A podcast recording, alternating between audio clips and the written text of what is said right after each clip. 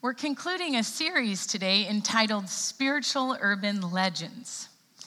Each week, we've looked at a statement about God or Christian life that is assumed to be true, but in the end is just legend. As we've tried to show, often the reason something becomes a legend is because there are parts of the statement that are true, even if it isn't true in its entirety. Today's spiritual urban legend is no different. Good Christians never judge.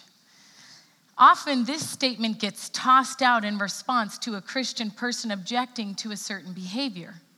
The person's behavior who is being questioned may even quote Jesus' own words in Matthew 7 1 Do not judge, or you too will be judged. See, don't tell me what to do, the person may retort. Good Christians aren't supposed to judge. Even Jesus said so. And in one sense, the person is right. If we think about judgment on a continuum, there are two extremes. On the one hand, we have no judgment. Those in this extreme would say, Who are we to judge? We aren't perfect either. We don't want to be hypocrites, so we won't say anything about another person's behavior. In addition, these people live by the beliefs of tolerance and relativism. Whatever I have come to believe about moral behavior is just my belief, doesn't mean it's right for everyone. In Christian circles, we would say that people on this extreme are characterized by all love, no truth. On the other hand, we have the all judgment people. And these are people, I'm sure you can think of some, who are hypercritical of others. They can find fault with everything about you how you dress, how you talk, what music you listen to, what you even named your pet. Most of us can sense this kind of smug self righteousness. We, we have a saying, don't get on your high horse with me. Because indeed, it feels as if these people are standing above us, reprimanding us, not alongside us. And we resent that. We don't like to be talked down to. These people are all truth and no love. Each extreme has its problems, practically and biblically speaking. On the judgment side, the problem practically is that the standard set by the self righteous is so high, not even they can reach it. They disdain you for using disposable instead of renewable, reusable bags at the grocery store, and yet they do nothing to care for the vulnerable in our society. This is what Jesus was referring to in Matthew 7 when he said, Do not judge, or you too will be judged. Why do you look at the speck of sawdust in your brother's eye and pay no attention to the plank in your own eye? How can you say to your brother, Let me take the speck out of your eye, when all the while there's a plank in your own eye? You hypocrite. First take the plank out of your own eye, then you'll see clearly to remove the speck from your brother's eye. If you don't appreciate self righteous people who live inconsistently but are critical of others, you're in good company. Jesus didn't either. But that's the problem with the all judgment side. No one, save Jesus, can live consistently in all areas of life. That's the human condition. We aren't perfect, Christians included.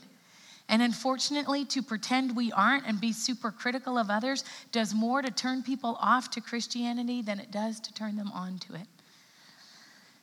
But that's not all. The all judgment side has a problem biblically, too. To be super critical of others' behavior just in an effort to stand up for truth isn't fully consistent with the Jesus revealed in the Bible. Listen to Jesus' own words about those who didn't obey him in John 12, 47 to 48. I do not judge them, for I did not come to judge the world, but to save it. But on the other extreme, no judgment has its problems too. Practically, it just isn't possible to live in a world without making judgments. We make judgments every day about how we will live, what is morally acceptable behavior, and whether or not someone can be trusted. You can say, you can talk about tolerance as much as you want, but at the end of the day, would you trust this person to babysit your children, or marry your little sister, or take on increasingly more responsibilities at your company? Biblically, this extreme of no judgment is also not fully consistent with the picture of Jesus in the New Testament. It is true that when the religious leaders brought to Jesus a woman caught in the act of adultery and expected him to come down hard on her, he surprised them by saying, Woman, has no one condemned you? Then neither do I condemn you. And yet, his next words were, Go now and leave your life of sin. Jesus didn't condemn people, but that doesn't mean he condoned their behavior. So, what are we to make of this urban legend? Where is the truth, if not in either extreme? Do good Christians ever judge? As we've done with each legend, we're going to look at what the Bible has to say about this topic. I want us to look this morning at three questions as we try to discern when judging may be appropriate. Who are we to judge? What are we to judge? And how are we to judge? We're going to look at each one of these in turn. So, first, who are we to judge? This is often where Christians get it wrong. Sometimes we think that in order to be faithful to the moral standard God has called us to, it is our job to blow the whistle on every incident in our world where people outside the Christian community are not living according to God's ways. It may come as a surprise to you. That's not actually what we are encouraged to do. The Bible has a lot to say about he, how we, as followers of Jesus, should interact with those who are not following Jesus. And the main theme is not that we are to judge. In fact, it's quite the opposite. There are several passages I could point to, but let me highlight just one. In 1 Corinthians 5, Paul addresses a church with moral problems. Verse 1 states the issue. It is actually reported that there is sexual immorality among you, and of a kind not even the pagans would tolerate. A man is sleeping with his father's wife. Now, it's not quite as bad as it sounds. The man is not sleeping with his own mother, but it's close. He's sleeping with his stepmother. Paul says this is wrong, that he should be ashamed of himself the church has a long history of not always living morally. Paul's response to this is a clear reprimand and a plea for the perpetrator to be held accountable. He says, I have already passed judgment in the name of the Lord Jesus Christ on the one who has been doing this. He instructs the community to take away the man's privileges and to do all they can to help him realize his sin and change his behavior, both for his sake and the sake of the community. Now, here is why this is relevant. A few verses later, it becomes apparent that the church has misunderstood Paul's instructions and has withdrawn from society. They've interpreted Paul's reprimand to mean they aren't supposed to interact with anyone immoral, even people who are not professing to be followers of Jesus. And Paul's response to this is fascinating. It gives us great insight into how we are to view people around us who do not profess to have any Christian faith. Verse 9 I wrote to you in my letter not to associate with sexually immoral people, not at all meaning the people of this world who are immoral. In that case, you'd have to leave the world. But now I'm writing to you that you must not associate with anyone who claims to be a brother or sister but is sexually immoral. Did you catch that? Paul isn't encouraging Christians to withdraw from the world around them because it's so corrupt. On the contrary, he's saying you can't escape the immorality around you. That's your reality. And then he adds this critical conclusion, for our purposes anyway, in verses 12 to 13. What business is it of mine to judge those outside the church? Are you not to judge those inside? God will judge those outside. So, who are we to judge as Christians? Other Christians not people who do not claim to follow Jesus. So the atheist woman in the cubicle next to you has a mouth like a sailor, or the agnostic single guy in your office is sleeping with his girlfriend, or your unchurched wealthy neighbor seems to care nothing about injustice. I am not saying this behavior is excusable. In fact, as we'll see in a moment, we in the Christian community are to live by different standards. But as we rub shoulders with people who do not profess faith in God, it is not our job to judge them. Judging people outside the Christian faith for their lack of morality is like holding someone to a standard they never signed up for.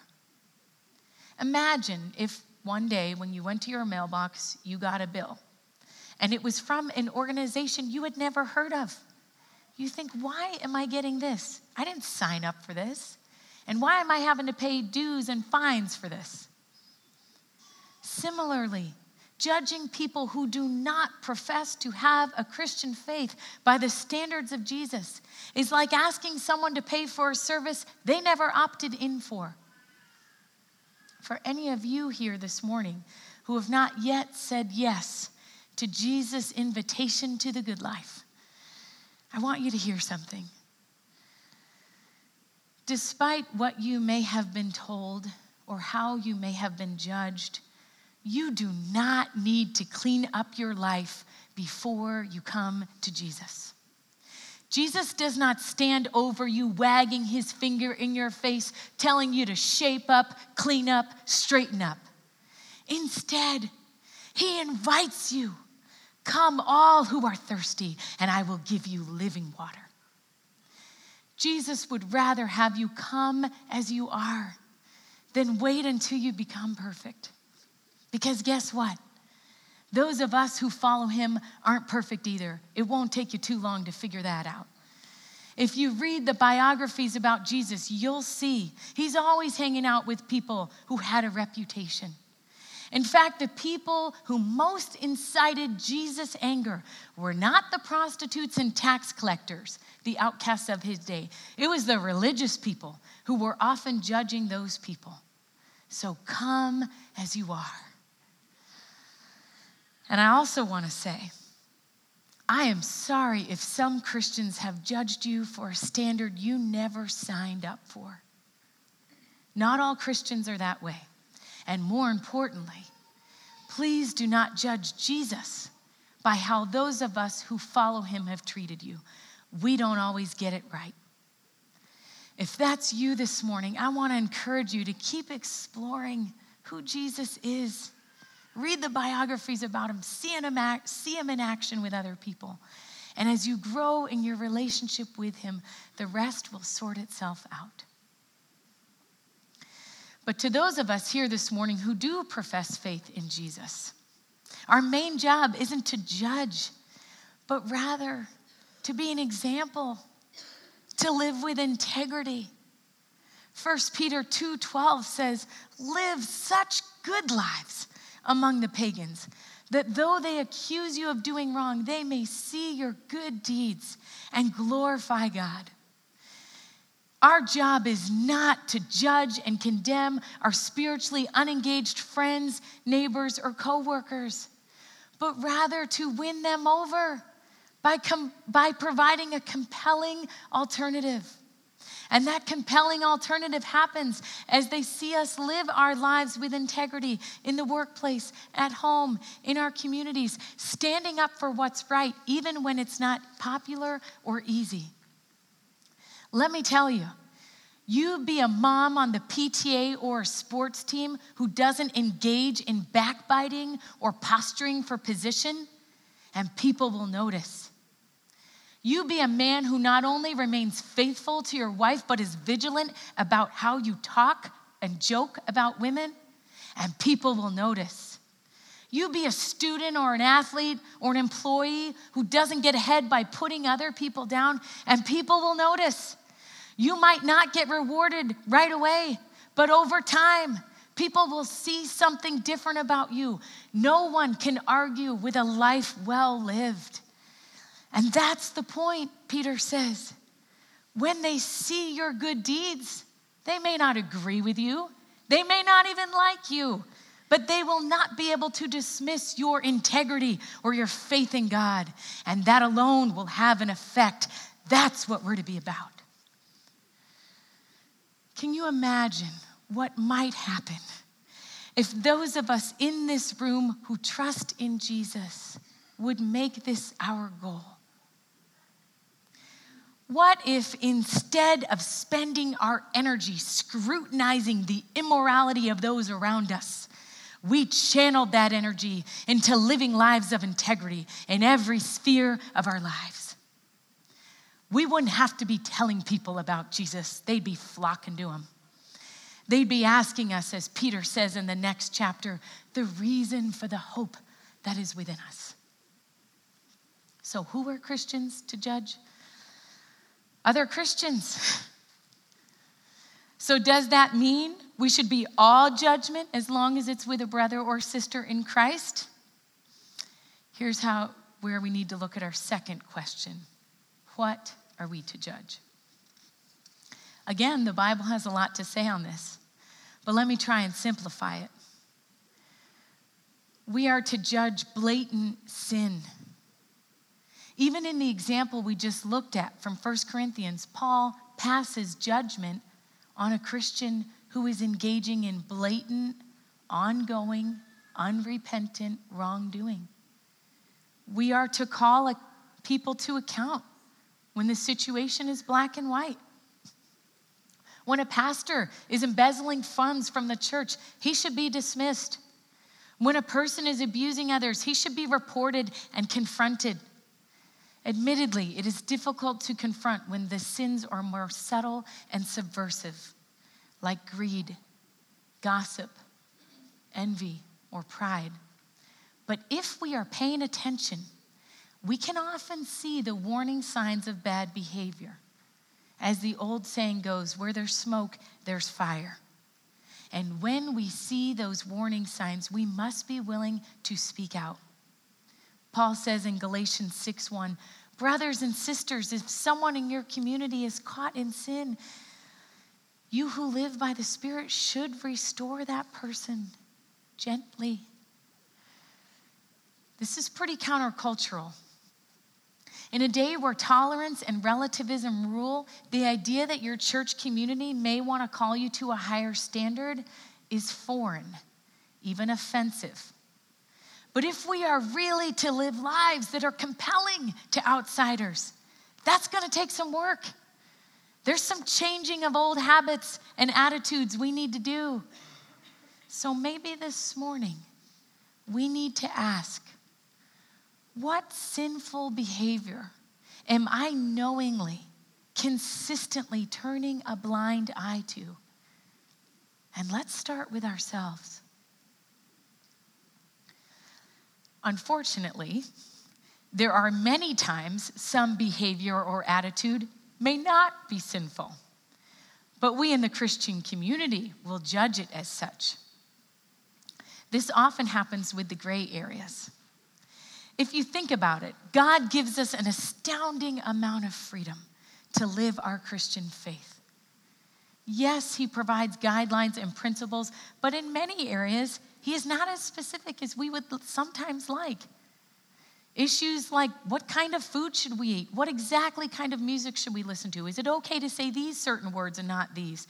What movies are okay to watch? Is it okay to practice yoga or drink alcohol? How do we parent our children? What school do we let them go to? Should we celebrate Halloween? In Romans 14, Paul is again addressing a concern of one of the early churches. You thought scripture was irrelevant. This time, the issue isn't sexual immorality, it's a more gray area. What should a Christian do with meat that's been sacrificed to idols? In the first century, food was put before idols in the temple for worship, and then, since the food was not consumed by the idol, was sent to the marketplace and sold. Now, I realize the presenting issue is not the same for us today, but the principles Paul uses to settle the dispute are helpful regardless. In short, one Christian felt strongly it was not right to eat the meat because it had been put before an idol and it was defiled, so he refused to eat it. Another Christian believed it was fine to eat the meat because the idol wasn't really real, anyways, it didn't have any power. Apparently, this was causing a lot of disagreement in the community. If you've spent any time in churches, it is not hard to imagine these kind, this conversation I'm sure they were having, because we have them today, just with different issues.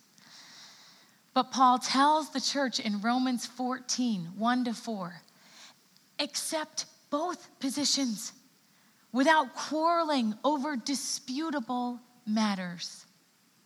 One person's faith allows him to eat anything, but another eats only vegetables. The one who eats everything must not treat with contempt the one who does not. And the one who does not eat everything must not judge the one who does, for God has accepted them. Who are you to judge someone else's servant? And just in case they or we miss the point, he adds in verse 10 You then, why do you judge your brother or sister? Or why do you treat them with contempt? For we will all stand before God's judgment seat. Yes, we are to be firm and hard on blatant sin. But in disputable matters, areas of gray over which two committed Christians may come to different opinions over, we are to refrain from judging. It's okay to come to different conclusions, Paul says. But here are the parameters for living with those differences. First, we need to make our own decision. Romans 14, 5. Each one should be fully convinced in his own mind. Second, once we've made the decision, we are to be willing to forego that conviction for the good of others in our midst. Therefore, he says, let us stop passing judgment on one another. Instead, make up your mind not to put any stumbling block or obstacle in the way of a brother or sister. Let us therefore make every effort to do what leads to peace and mutual edification. We don't see it in English, but these two phrases, stop passing judgment and make up your mind, are actually the same word in Greek, krino. It means to judge or decide it's a great sentence. It's really a word play intended to make this point. Make up your mind about what you think, and then make up your mind that you won't do anything to hurt someone else who thinks differently. Even if you feel free, you may need to forego that freedom for the sake of the others in the community. The use of alcohol is perhaps a good example here.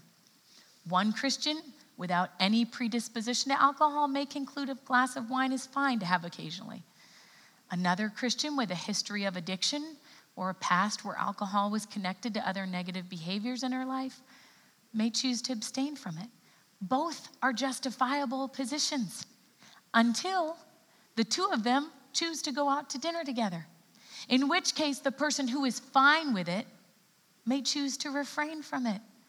The law of loving others supersedes any freedom we enjoy.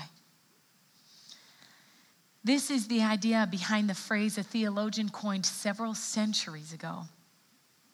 In essentials, unity. In non essentials, liberty. And in all things, charity. To be sure, it is sometimes difficult to know the difference between what is essential and what is peripheral. But it's at least worth asking is what I am upset about something God is upset about? Or is this just a personal preference? Is this an area God has given us freedom in where there's room for disagreement among Christians? If so, I must be willing to be gracious and accept the other's position for, as a mentor of mine used to say, there is a wideness in God's mercy on these issues. So, we've looked at who we are to judge, mainly those who've agreed to follow Jesus. And we've looked at what we are to judge only blatant sin, not areas where there can be legitimate differences of opinion. Finally, and very briefly, how are we to judge? On those occasions when we must speak the truth to a brother or sister about sin, Galatians 6:1 instructs us, restore that person gently. But watch yourselves. or you also may be tempted. In other words, we do it humbly, not standing over somebody, alongside them, knowing we could just as easily be in that position. We do it gently. And we do it with the goal of restoring the other person. We must never confront out of anger, pride, or self promotion, but only out of a desire to do what is best for the other, a desire for their healing, for their good. And we do it ensuring we've first taken a hard, long look at the two by four in our own eye before pointing out the splinter in the other person's eye. There's one question we haven't asked yet, and that is why? Why are we to be slow in judging others? The answer in all these texts is that God alone is the judge. God alone is capable of judging others justly and mercifully. He sees past behavior, genetic, and social influences to the human heart. And He alone can determine motives culpability, and even progress. And if we're honest, it takes a pretty sophisticated level of arrogance to assume we are qualified to take on a role that is reserved for God and God alone. So instead of us being known as the Christians who are judgmental, let's leave the judging to God. Yes, we will speak out against wrongdoing in our culture where appropriate. Yes, we will call one another to a better life free of sin where appropriate. But let's also accept the differences in the gray areas, allowing the law of love to lead our decision making. And let us live such good lives in this community that those who see us may see our good deeds and glorify our God in heaven. Amen. Oh God, you alone see all and know all. Psalmist said, Where can I go to escape you? Where can I go? If I go up to the heavens, you're there. If I go down to the depths, you're there. Before I sit, before I rise, you're there. Nobody else sees all. You alone know. May we leave all judgment to you. And where it is fitting and right for us as your people to stand up against injustice, may we be people who do it with truth and grace as your son Jesus did. And where we need to correct one another, may we have wisdom and discernment to know when it is right to do that, and wisdom to discern when it is a disputable matter. And may we live such compelling lives that those around us would ask the reason for the hope that is within us. It is to that hope we long and live for. Through your Son's Jesus' name we pray and give thanks. Amen.